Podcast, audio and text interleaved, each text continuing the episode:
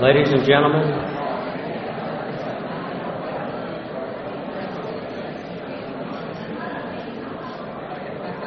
ladies and gentlemen, and everyone, good afternoon. Thank you. I'm Richard Gallagher. I'm the 2006 chair of the International Law Section of the Dallas Bar Association. I'd like to welcome all of you, in particular Senator John Cornyn and the other sponsors of this event, uh, co sponsors of this event, the Fragomen Law Firm and the World Affairs Council of Dallas and Fort Worth. So we've got a very exciting luncheon today.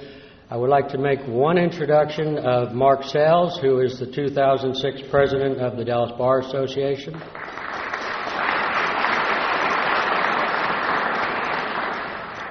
Great, and I have two, um, two small points of international law section business that I'd like to toss out. One is I would like to thank Hasina Inu, who has represented this section, and all her hard work in coordinating with the other co sponsors. Thank you, Hasina.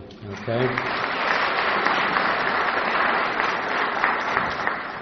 And the other point of uh, housekeeping is that tomorrow the International Section has another uh, bang up event. We have a sitting Supreme Court Justice from Israel, who's also the former Attorney General of Israel, who will grace us tomorrow at lunch, and we're going to have another outstanding turnout.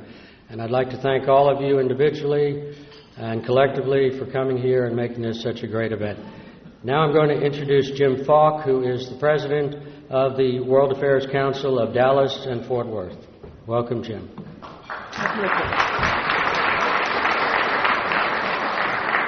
Thank you very much. I'm delighted to be here on behalf of the World Affairs Council. Thank you very much, Dallas Bar Association. We ha- have been looking forward to this day because there is certainly a, should be a strong symbiotic relationship between our two organizations.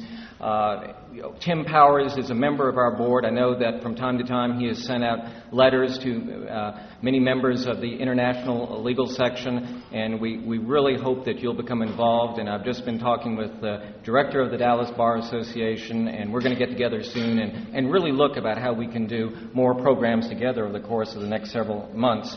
Let me just underscore what Richard said. There are some incredible things happening this week in Dallas Fort Worth. You mentioned the program tomorrow with Elie Rubinstein, the uh, um, former uh, Supreme Court Justice of, or former Attorney General of Israel. His topic is so key liberty versus security. And I encourage you, if you have not yet registered, don't just show up tomorrow do the uh, staff a favor here at the Dallas Bar Association. Jump on their website and sign up, and then come tomorrow, and you'll have a res- reservation. But that's a program you won't want to miss.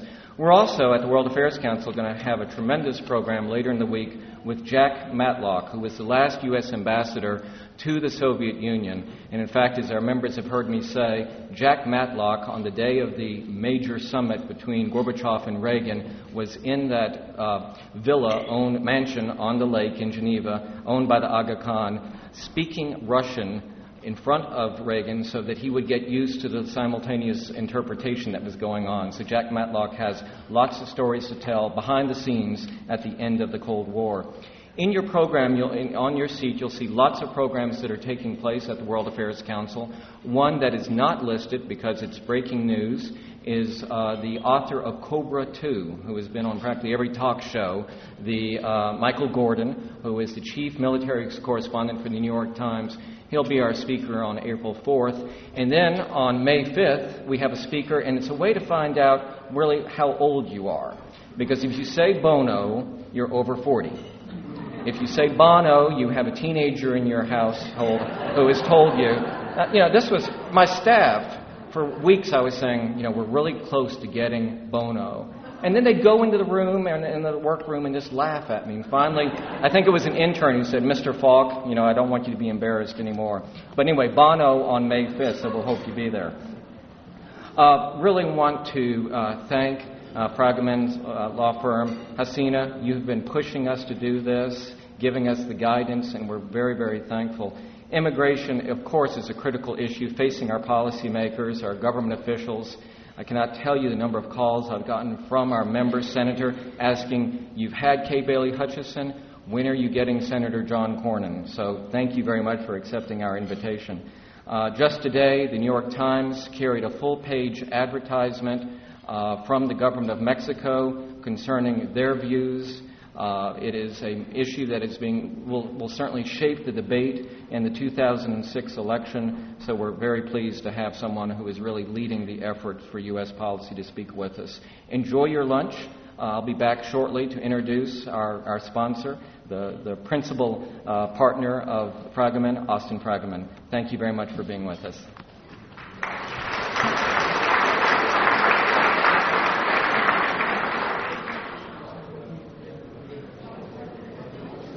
It's now my pleasure to introduce our lead underwriter, Austin Fragomen, who's chairman of the firm's executive committee. Austin flew in yesterday from New York, and we're very grateful for you making that trip. Uh, wish you had left the rain in New York, but uh, you brought the sun this morning, so we, we, we thank you for that. Uh, Austin heads the firm's international practice. Um, obviously, he's watching the NCAA games because he received his BA from Georgetown and then later a law degree from Case Western Reserve University. He quickly got focused on immigration, serving as staff counsel in the U.S. House of Representatives on the subcommittee on immigration, citizenship, and international law. He is considered one of our nation's foremost authorities on immigration law. And I think he's also someone who doesn't know how to say no. When I started going through his CV, I noticed all the volunteer assignments that he has accepted. But let me just point out a few of them. Chairman of the board of the Center for Migration Studies. He also sits on the editorial board of the International Migration Review. And as I said, the list goes on and on.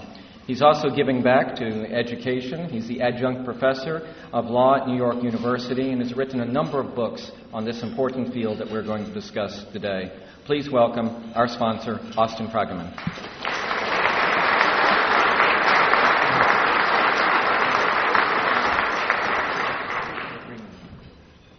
Thank you very much. Thank you. Thank you. Thank you.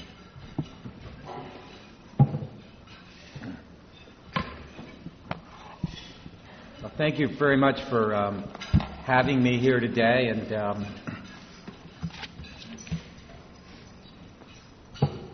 my pleasure to be in Texas. And I want to assure you that um, that the rain didn't come from New York.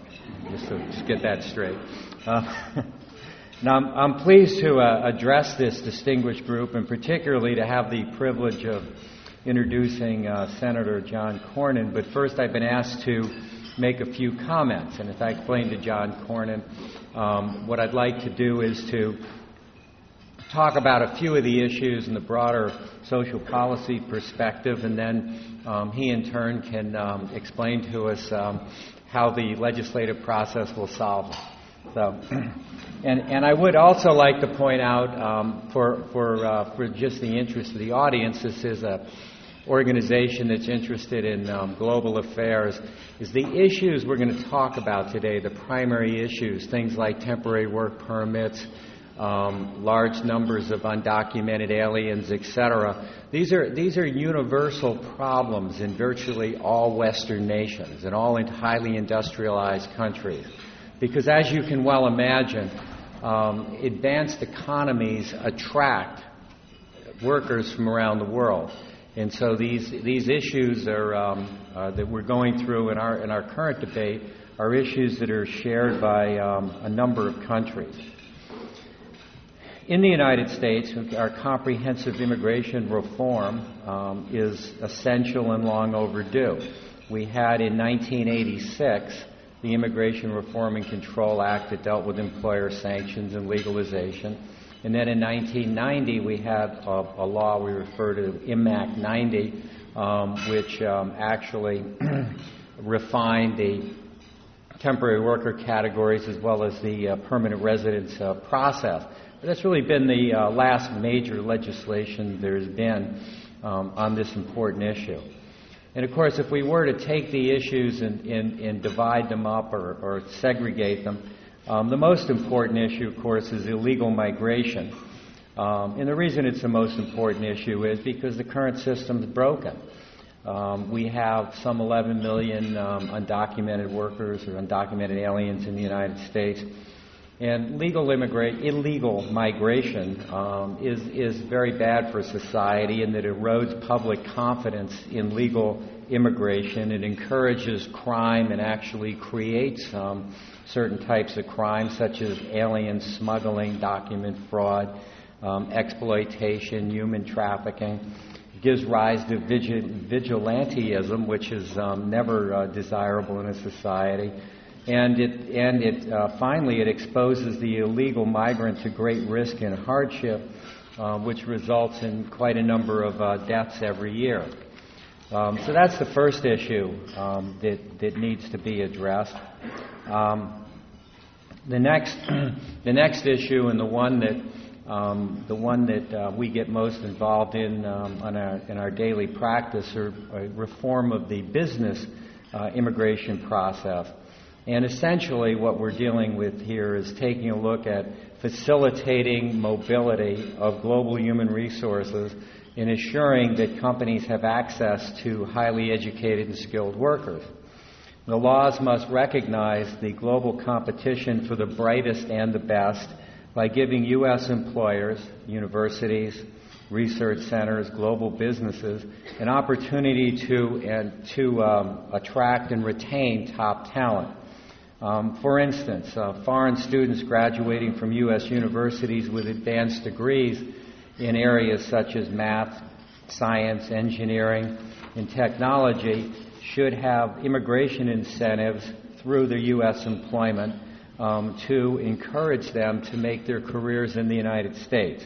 I mean, we've had a, a, uh, a major investment um, in, um, in a student and sending him through the educational program, and as you all know, in advanced levels in education, it's really subsidized um, regardless of whether the uh, foreign student pays tuition. U.S. companies should have access to sufficient workers um, who are highly educated in specialty occupations to provide the intellectual capital for the high tech and burgeoning professional service industries. Um, and here, of course, we're, we're taking a look at the H 1B visas, which you've, um, I'm sure, all heard a lot about. Uh, there must be uh, enough numbers available to allow essential workers um, who are uh, important and essential to a particular company to become permanent residents of the United States without long delays. And I'll just mention one more issue, which is the most controversial, and that's what to do with these 11 million undocumented aliens. Fact, it's so controversial that even within the Republican Party, um, there's a wide divergence of opinion, with some um, Senate Republicans favoring a learned, a, a earned legalization program, earned through um, paying fines, showing that you've been persons pay taxes and um, that you've been employed in the United States. While there are a large group of House Republicans as well as Senate Republicans who oppose any type of uh, amnesty. Um, so, Today, we're fortunate to uh, have with us um, one of the key figures um, in this historic debate. Uh, Senator John Cornyn serves in the important position as chairman of the subcommittee on immigration, border security, and citizenship. He's been a leading voice in seeking comprehensive immigration reform built upon border security and strengthened enforcement. Senator Cornyn has been an outspoken leader um, on many issues. Um, he's been a prominent supporter of President Bush nominees um, on the Judiciary Committee, and he looks out for the interests of uh, Texas um, through military, national defense, and through his work on the Armed Services Committee. At the same time, Senator Cornyn uh, stands as a defender of free markets, traditional values, and individual liberties. Just a little personal note Senator Cornyn was born in Houston, raised in San Antonio, where he graduated from Trinity University and St. Mary's Law School. He served for six years as a district court judge in San Antonio before he was elected to the Texas Supreme Court in 1990. In 1998, John Cornyn made history by becoming the first Republican Attorney General elected in Texas since Reconstruction. Uh, Senator Cornyn is married to um, his wife Sandy, who's with him today. Welcome. Um, who, to whom he's been married for 26 years. He has two daughters. Uh, please join me in welcoming Senator Cornyn.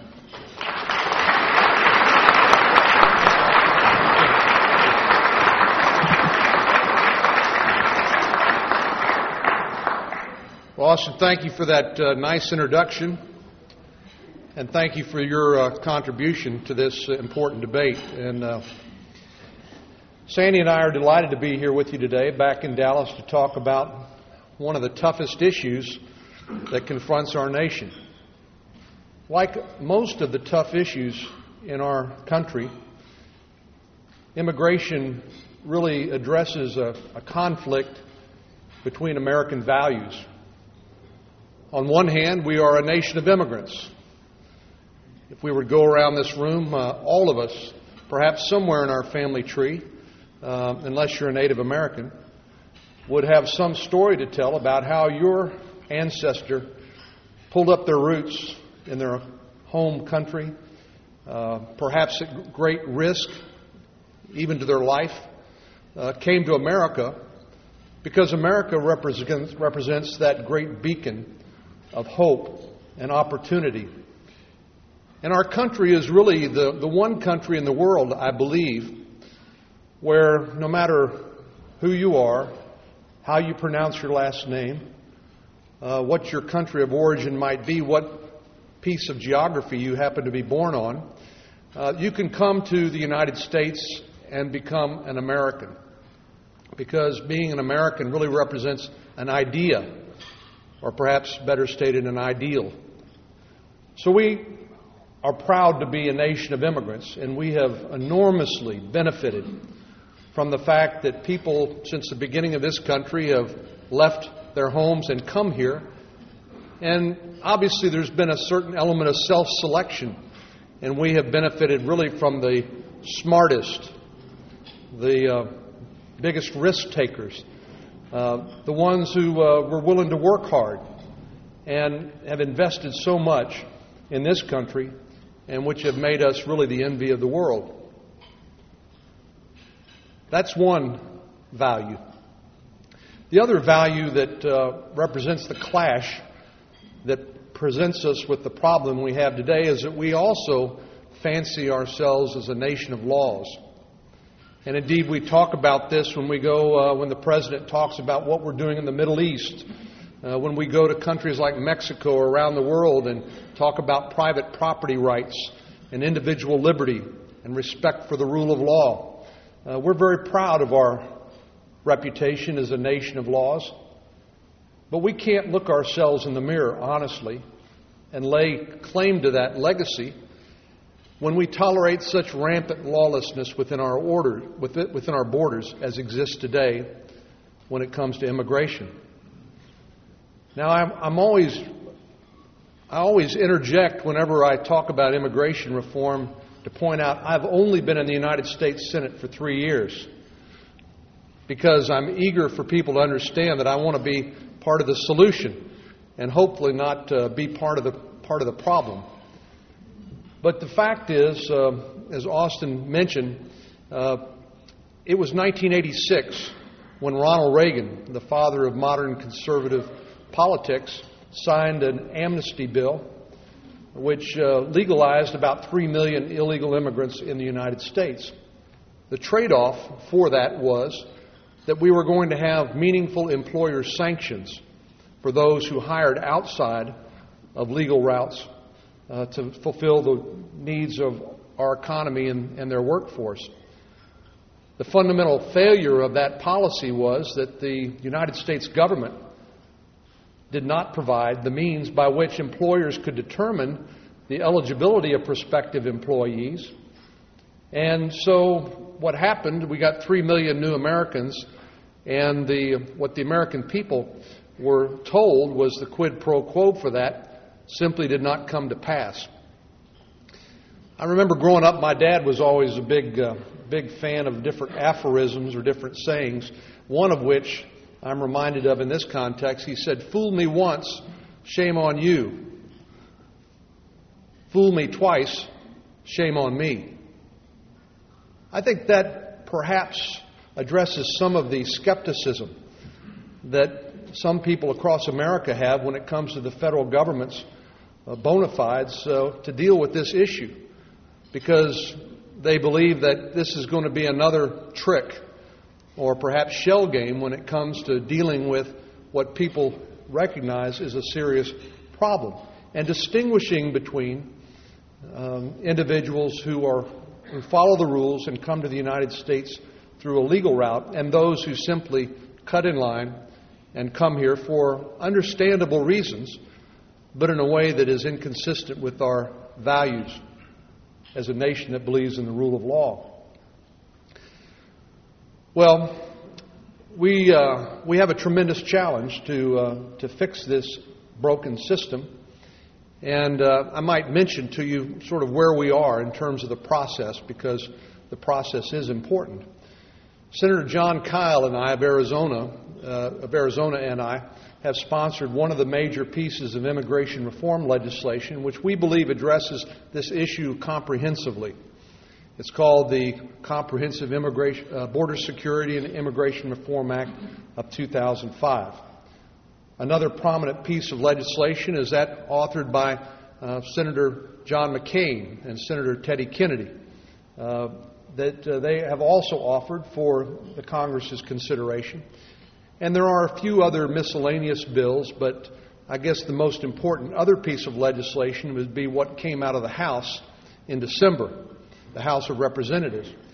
And uh, what the House produced is a bill which is very strong on enforcement, uh, is some say uh, harsh when it comes to uh, punishing violations of the law, but which does not deal in any manner with the 10 or 11 million people who are currently here living in the shadows, nor does it deal with the very real need that this robust American economy has for a workforce for jobs that in many instances American citizens are simply no longer interested in performing.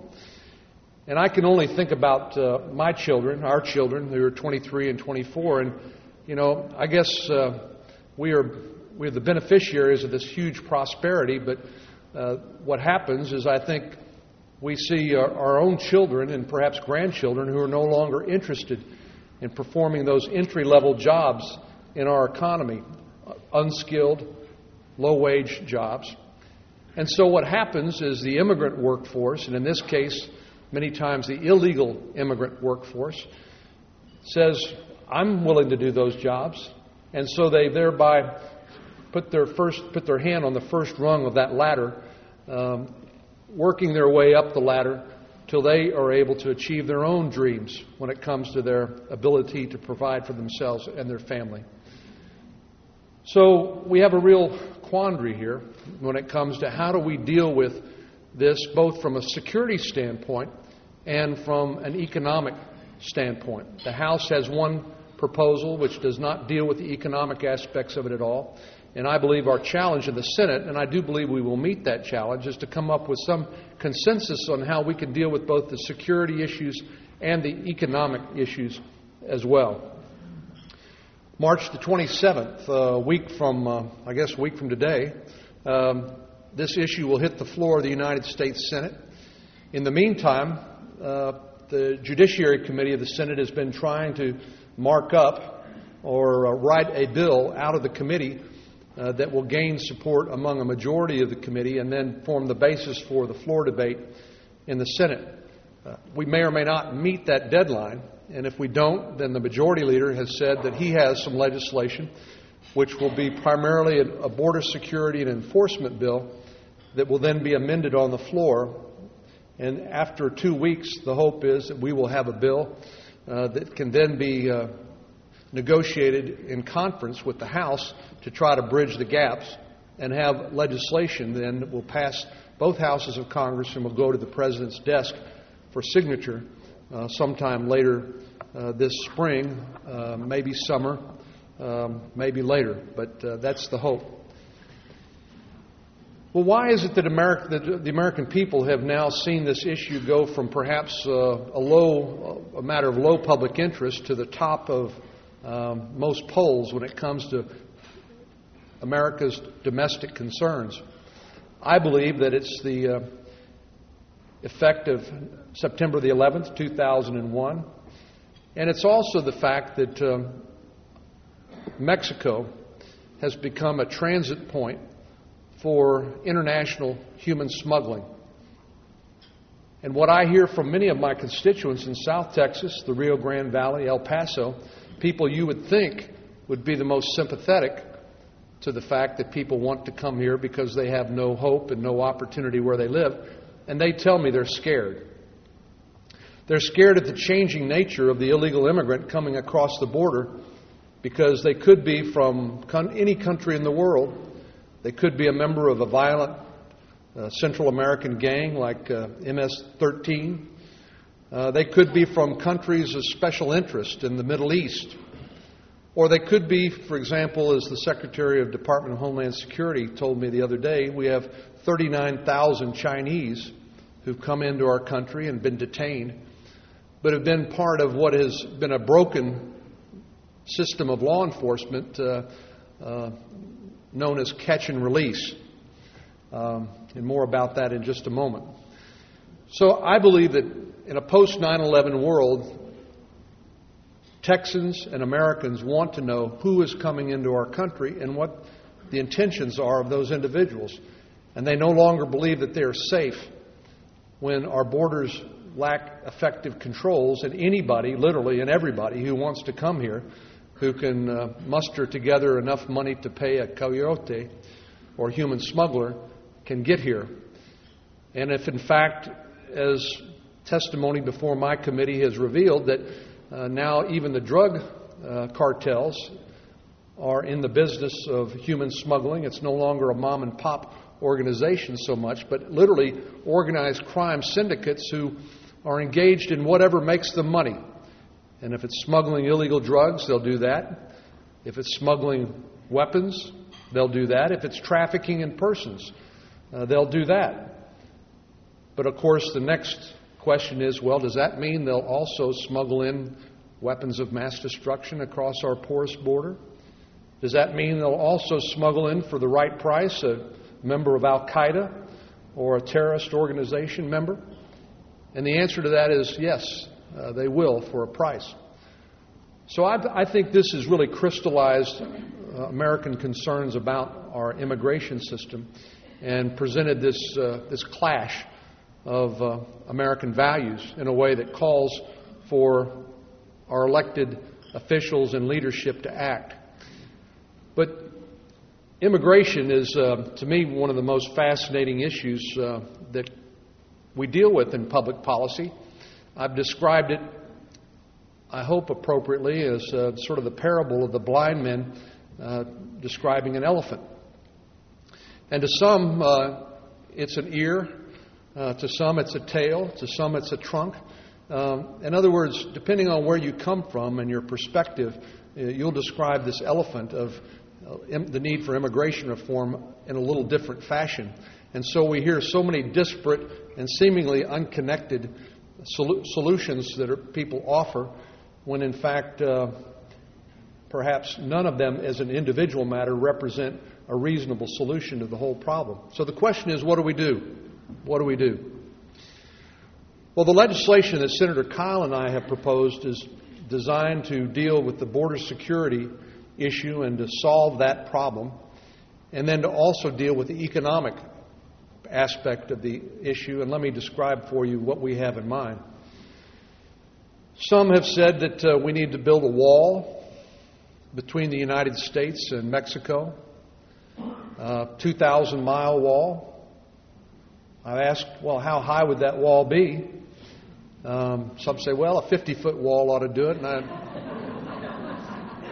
and my response to that is, well, if we build a 50 foot wall, there will be a boom in the sale of 51 foot ladders.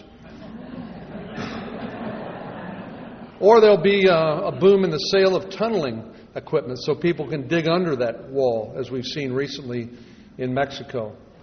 Or, as the House has said, we need a 700 foot wall, and I guess they figure no one will come around the ends of the wall. Um, but here again, I don't uh, disparage people's solutions, but I think it just demonstrates the need to think um, in some depth about what really represents a good solution. I don't think a 19th century solution to a 21st century problem is the best, best way to go. So, what I support and what Senator Kyl supports is what we call a virtual wall. What that means is we would double the number of Border Patrol agents, going from roughly 10,000, now we have about 11,000, 11 and 12,000, to uh, roughly double that amount. We would use technology that is being currently used uh, in places, uh, for example, on the Syrian border with Iraq, to detect who is coming across that border. But this technology that's not being deployed by the Department of Homeland Security, or civilian law enforcement agency. Well, we ought to also employ uh, uh, some of the miracles of modern technology that we're using in places like Iraq and Afghanistan, unmanned aerial vehicles that are relatively inexpensive, that can uh, uh linger over places for long periods of time, and uh, that can provide us a more complete and comprehensive picture of who is coming to the border and who is trying to come across. It's going to cost some money. But my position is that the federal government has, for too long, simply abdicated its responsibility completely to local and state governments. But with the growing border violence we see in places like Nuevo Laredo, with the incursions we've seen in places like Hudspeth County, Texas, uh, I think Washington finally gets it and understands that this is a federal responsibility, which it is by definition, being an international border. I don't favor blocking, um, creating a, a barrier, unnecessary barriers between the United States and Mexico, or the rest of the world for that matter, above and beyond what is necessary to determine who is coming into our country and why. And obviously, we spent the last 11 years or so building uh, bridges and uh, entering into international agreements like the North American Free Trade Agreement with Mexico and Canada. Because we recognize that those free trade agreements provide economic opportunities both to our domestic producers here as well as producers in those countries and creates markets that inure to the benefit of all and which create jobs for an awful lot of Americans that we do not want to see uh, go away. So it's important to realize that the, the benefits of legal uh, commerce and traffic across our borders as we try to address comprehensively the illegal traffic across our borders for the reasons I've, I've mentioned. But we can't stop there. I believe that we also have to deal with uh, interior enforcement. And what I mean by that, for example, I recently had 16 border sheriffs come see me in Washington and say, uh, well, Senator, we're more than happy to help federal law enforcement agencies when it comes to enforcing the law, but uh, we can't do it out of our own pocket. Um, we need some help from the federal government. One of the amendments I was successful in getting adopted is a, an amendment in the Judiciary Committee that would reimburse local law enforcement and state law enforcement agencies who would volunteer to enter into memoranda of understanding that would uh, then reimburse them for their costs to train uh, their people in the uh, immigration laws to make sure they're, they're well informed, as well as the equipment they would need in order to, to do that. And I've talked to a number of uh, local law enforcement officials who said, you know, we, we want to help, but we're tired of calling uh, Immigration and Customs Enforcement and told there's no agent to come pick up uh, someone. And uh, in fact, there are no detention facilities for them, even if they were come, to come and pick them up, which has led to this catch and release program that I mentioned a moment ago. But I don't think we can stop at the border. We can't stop at uh, interior enforcement. We need to deal with enforcement at the work site. Live up to that failure that uh, I mentioned a while ago when it came to 1986 and the amnesty. Well, how do we do this in a way that is uh, easy to use, that would uh, employers would be encouraged uh, to participate in and discourage uh, both document fraud and illegal hiring of people who are not authorized to work in the United States. Well, I, I don't think it's rocket science. If I can go into a convenience store and uh, offer my debit card for a bag of chips and a Coca Cola, and uh, they can swipe it and it can authorize the purchase in a matter of seconds, I think we can figure this one out.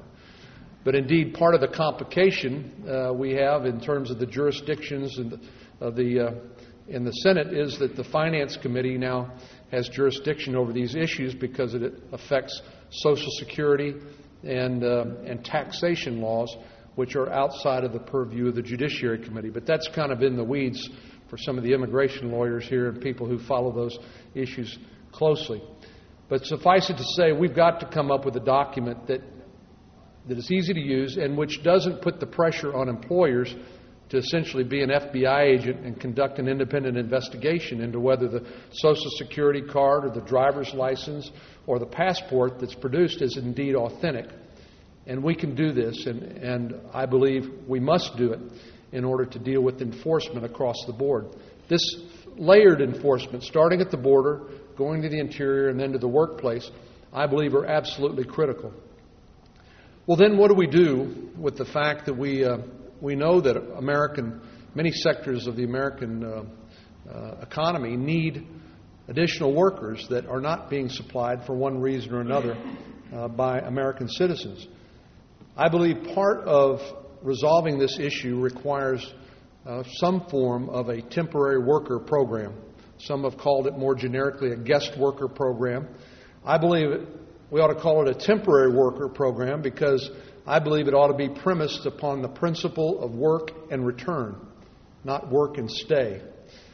We have other ways for people who want to come to the United States legally uh, to do so and to stay, to become American citizens, although I think we've been unrealistic about the caps and the uh, delays that administratively we put on people to get here, particularly when it comes to family unification issues.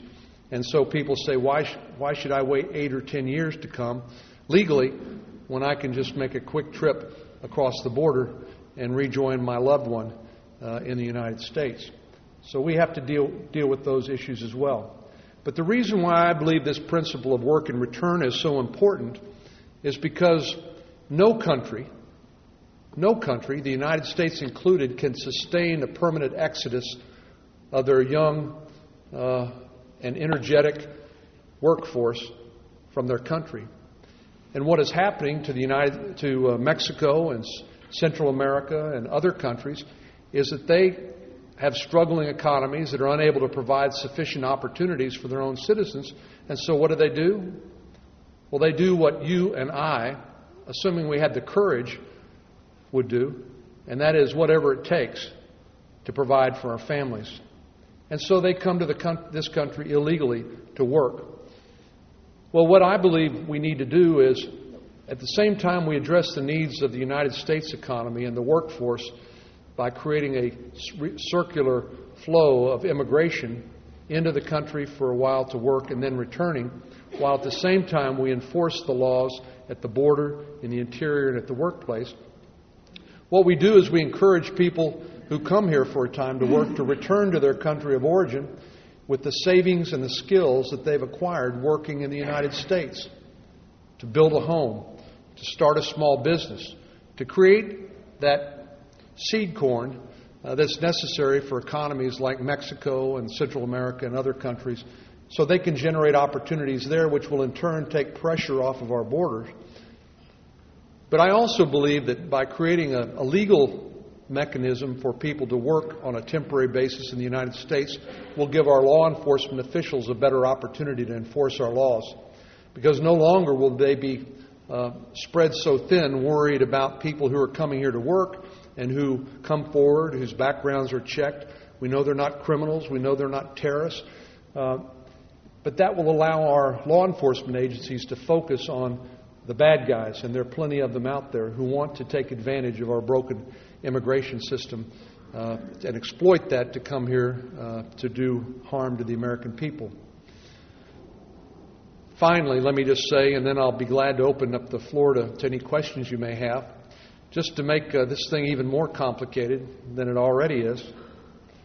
and it's hard to think of anything more complicated, is um, what do we do about the people who are already here? And we, uh, the Congressional Research Service estimates that there's some 10 or 11 million people who've come here uh, through not legal means and who are living among our midst. Um, some people, I think, are, are in denial about uh, that. Some people wonder, well, what kind of jobs are these people performing? And the Congressional Research Service advises us that about 6 million of those 10 million or so are in the workforce in America. But I just encourage you to look around, if you haven't already, uh, at who is here, probably performing jobs that uh, are beneficial uh, to our economy and make our lives easier, uh, but they happen to be here in violation of our laws. And we have to, I believe, as part of comprehensive immigration reform, identify who is here and make sure they're not here for uh, bad reasons, for bad purposes, and for those who want to come forward and find a way uh, to live in compliance with our laws, to pay taxes, uh, we need to find a way for them to do so. But again, amnesty is not the answer. I believe that if we were merely to say, to wave a magic wand and say, you were here illegally a moment ago and now you're here legally, we would find the same phenomenon we've seen occur over the last 20 years occur perhaps many times over. There were about 3 million who got the benefit of the amnesty in 1986, and as I mentioned, there are 10 to 11 million people living here illegally now.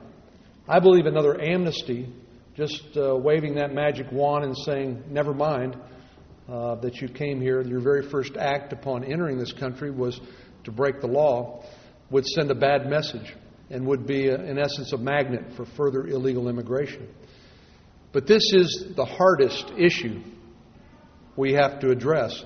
Here again, because of that clash in American values, recognizing the reasons why people have come, but also recognizing that America cannot welcome anyone and everybody who wants to come here from around the world. We simply uh, cannot, as a practical matter.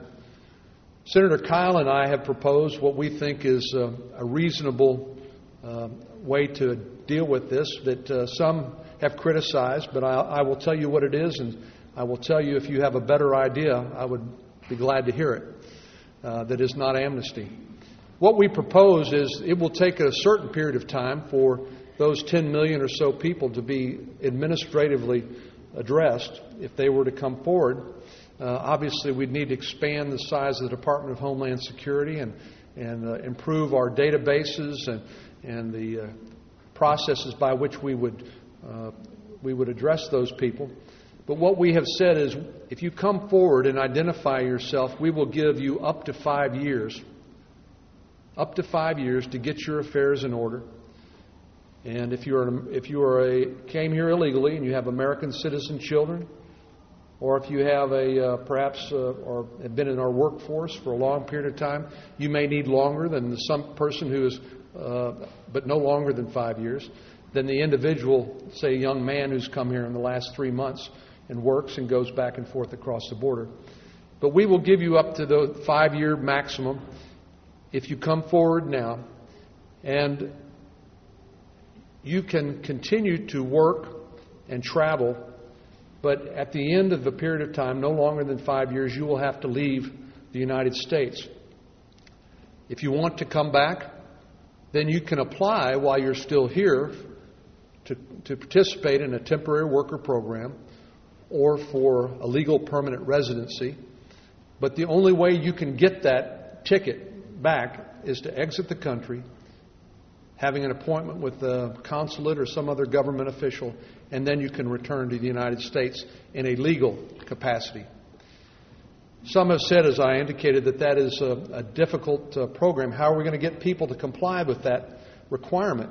I will tell you that while we all have our opinions about whether it's workable or not, number one, it's not amnesty, so I think it has some hope of being embraced by both bodies, the Senate and the House, which is going to be the ultimate test of uh, whether we're going to come up with a, a, uh, a good outcome. Um, but number two, the Pew Hispanic Center, and you can check this on their website, conducted a survey of 5,000 applicants for the matricula consular card, uh, and it's a good bet that uh, almost all, uh, maybe all of those 5,000 people who responded to that survey said that they would be willing to come forward and participate in a worker program if at the even if at the end of that period of time they had to return to their country of origin. 71% of those 5,000 persons surveyed said they would participate. So I think uh, there are many benefits that the population that's currently here living in the shadow sees to working within a legal system, even if ultimately it means that they would have to return to their country of origin. And um, in recognition of the fact that they would be eligible uh, to return to the United States at some point in, through some other legal mechanism.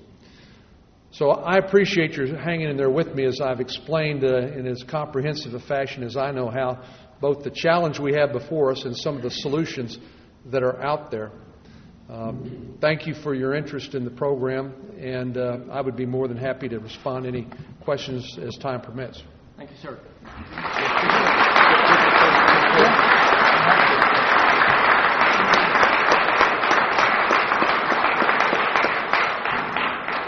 Yes, sir.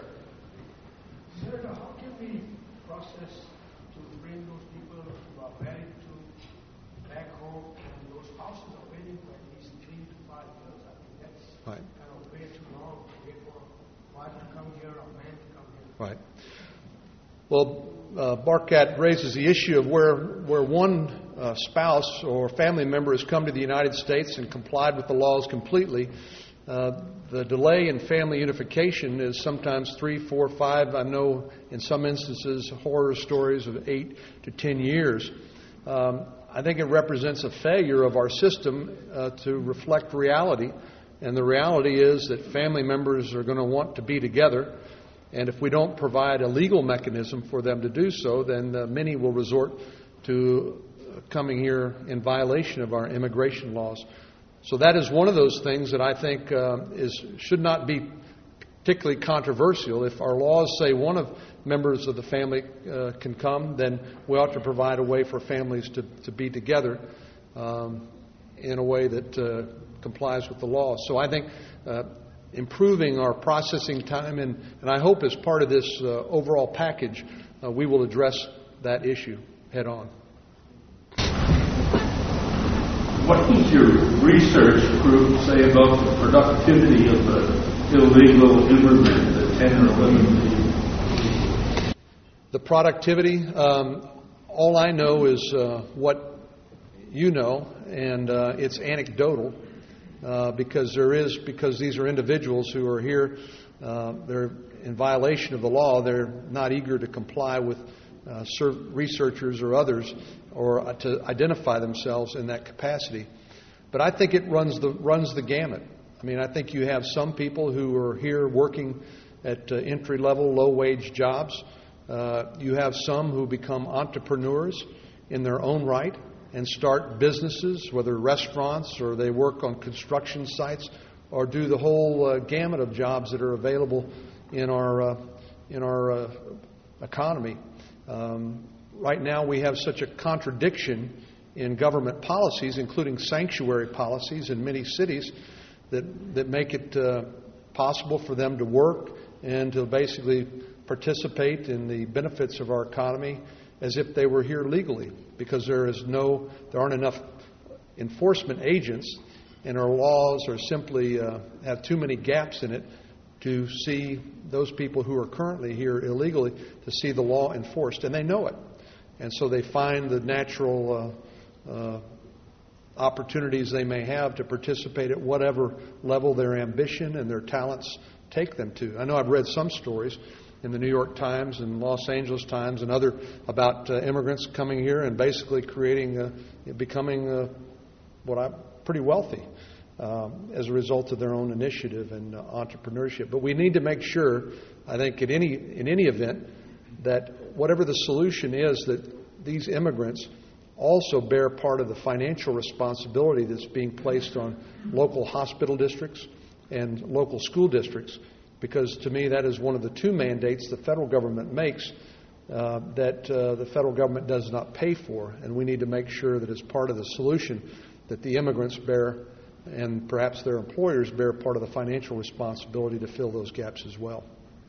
Uh, Yes, Senator. What happens in the cases where you have in some industries the smugglers have taken control of some of our industries like the construction industry and maybe uh, some of the services, and we have uh, veterans from coming from Iraq or somewhere and get applied for a construction job or get uh, control over it and they want to put their business only.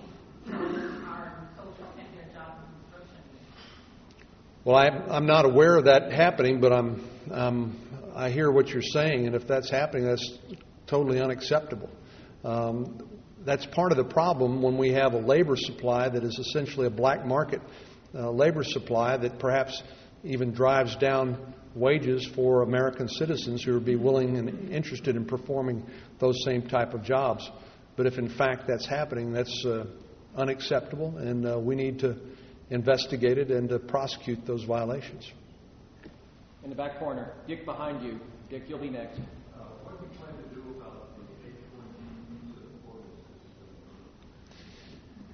Well, the uh, H-1B uh, H-1B visa quota is um, is going to be part of the overall solution. Um, I know that there are different segments of the economy, in the ag industry, for example, that feel like they need special solutions to the problem. Um, and I'm sure those will come up in the form of amendments during the debate. The proposal that Senator Kyl and I have made does not distinguish between, uh, would basically create a new category of temporary worker that would be available to anyone who wants to come to the United States and work, regardless of what capacity or what type of job they would want to perform. Rather than have the government dictate what kinds of jobs you could perform, it would be based upon an attestation that there is no American uh, worker who is available to fill that job, and uh, based on the principle of willing uh, employer and a willing worker. Um, we can get back to you with some more details about some of the specific proposals out there, but I would favor a broader program rather than trying to uh, resurrect some of the some of the terribly uh, flawed uh, current uh, programs. Dick? Prince Turki, uh, Saudi Arabia ambassador now, 270 Saudi students will be coming to Texas. Uh, how many will be coming to the United States? When will that be implemented? You know? How many Saudi students are coming to the United States? 200 are coming to Texas, and how many to the United States? I don't know the answer to that question it's specifically in response to your question, but I will tell you that I hear a lot from uh, universities in the United States that, that we have made it too hard uh, for students to come study here in the United States, and I'm very sensitive to those concerns because here again I think we have been the net beneficiary of um, those students coming here and studying in our universities on two counts. Number one is the smartest, the best and the brightest tend to come, and uh, if they uh, want to and there's an opportunity, many of them stay and contribute at very high levels to the United States. And the second part of that is even if they go home, they become they become very knowledgeable about America. They're less likely to believe the propaganda uh, and the lies uh, propagated by uh, interest groups, uh, perhaps uh, who are anti-American, and they become uh, effective ambassadors for our country. But I know it's been particularly difficult when you're talking about countries like Saudi Arabia and some of the countries in the Middle East. Obviously, the, the 19 hijackers who came to this country and who perpetrated the, the crimes of uh, September the 11th uh, came here initially legally, but then overstayed. Um, so that remains a concern, and uh, I'm confident we are not yet where we need to be on that. So perhaps our our uh, immigration officials err in, in the side of excluding people, and we just need to make better distinctions based upon the facts, and rather than categorize uh, people broadly in a way that really uh, is uh, not fair. Senator, I might just take a second. Pat Patterson, our chairman, Pat, if you'd raise your hands already, just came back from the Jeddah Economic Forum, and at the same time, I was in Tunis, Tunisia, on a delegation for the World Affairs Council, and both of us ran into so many people at the ministerial level who were in their 40s, who had studied in the United States either with AFS at high school or in college, and yet now their children are unable to come here because of the strict requirements. So it's really something that we heard resonated throughout Saudi Arabia and Tunisia. You'll have to talk up, Pat. I'm sorry. People, people I've met in Saudi Arabia who've done business for us for 50 years. I mean, these are people who've come and gone, been educated here at schools from the University of Kansas to Stanford to Princeton. And that, and many come to this part of the world, University of Kansas, Oklahoma, uh, can't get their kids in at all. Uh, they are sending them elsewhere. They're sending them to Europe. They're sending them other places. And it's goodwill that we have in Saudi Arabia. I don't think it's a horrible thing, but somehow we have cut off. Uh, one friend who said, I can't get to my daughter's graduation at Stanford. I can't get a visa to go. And when she graduates, she wants to do graduate work. I can't get her home to go to that profession. So it really is something that is very, very. I, I would just, I just say, uh, Pat, there's um, my office uh, here in Dallas. Um, when you have exceptional circumstances like that that you think uh, would justify some intervention from my office to see if we can uh, cut through some of that nonsense, um, then we're glad to do that. If you'll just, we have a, our Dallas uh, office here handles constituent casework, including with immigration, and we'll we'll get to the bottom of it. We may not be able to solve the problem, but we'll sure uh, give it our best. We have several more questions. Let's right over here. Many of us believe that the United States government's got a credibility problem based on its uh, prior circumstance with amnesty, and believe that enforcement is at the heart of whatever you do. Uh, some type of identification whereby we can identify those who are really illegal. And I, you know, you hate to suggest that you want to deprive somebody else of the same opportunity that your uh, uh, progenitors had. So how do you ad- how do you address that issue uh, in your in your program?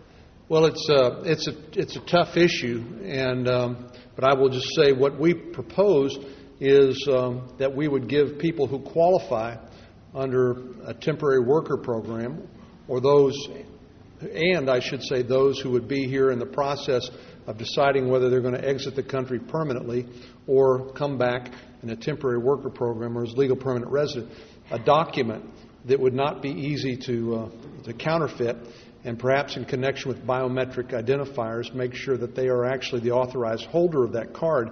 Uh, the challenge we have is what if someone shows up at a work site and says, I'm not, a, I'm not here, I'm not an alien, I'm an American, and gives you a Social Security card or a driver's license, the like? Well, we're going to have to come up with some means to also uh, verify that. Uh, of course, that raises the hairs on the back of people's neck. Uh, and they think, well, are you talking about a national identity card?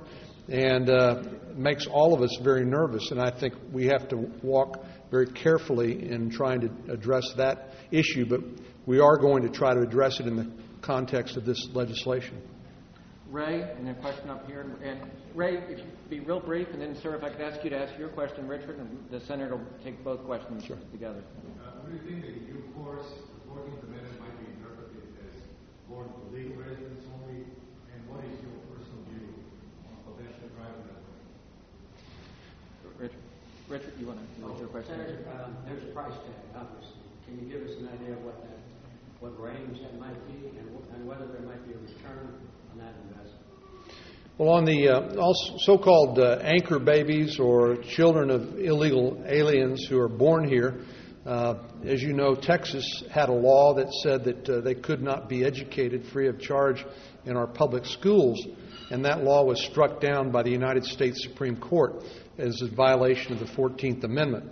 So uh, this is a constitutional issue now that uh, would defy a, a statutory change um, and uh, the only way that it will change is if there's a constitutional amendment passed.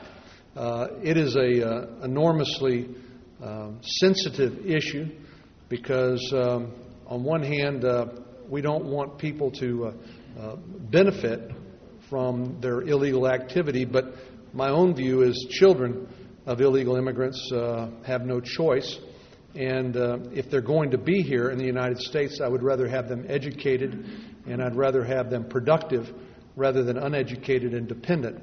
Um, but that. Pardon me? I didn't. Citizens? Well, I think, you know, that's one of the. Uh, there have been num- numerous proposals, including the DREAM Act that you're probably familiar with. Um, my thought is that, uh, as, as, somebody we were talking around the table, one of the things, uh, I guess Tom Friedman, is that who suggested? He said after uh, when when the kids come here and study, and if they're uh, smart and uh, provide uh, either science, technology, engineering, or math uh, talent that uh, we need in this country, we ought to staple a green card to their graduation uh, diploma. Um, and that's uh, that's. I'm not endorsing that, but that's one school of thought. On the cost, uh, it's going to be expensive. Um, we have, but here again, this is part of the credibility gap that I think the federal government has. If we say we're going to pass these laws and create this uh, mechanism that is going to address this problem, then we're going to have to create uh, the personnel and the assets, the technology to do, deal with it. And I think it's going to be in the billions of dollars. Uh, in the most recent, recent budget resolution, we passed uh, $6 billion in additional funding for border security, um, I think, is a demonstration of the, of the Senate's commitment uh, to, um, to meet that challenge. But we're going to have to not only provide additional capability when it comes to technology and personnel, we're going to have to clean up a lot of the broken uh, system we have now where there are unreasonable delays in administering legal immigration. I think what we ought to be for is legal immigration. We ought to be against illegal immigration. But part of, we, we shouldn't sort of shoot ourselves in the foot, I think, by some of the unrealistic, uh, uh, both administrative and uh, provisions and, or uh, accommodations now, as well as some of the unrealistically low caps on legal immigration. So I think that's why we need to deal with it comprehensively. And I think that'll be the last word. Thank you. Thank you very much, sir.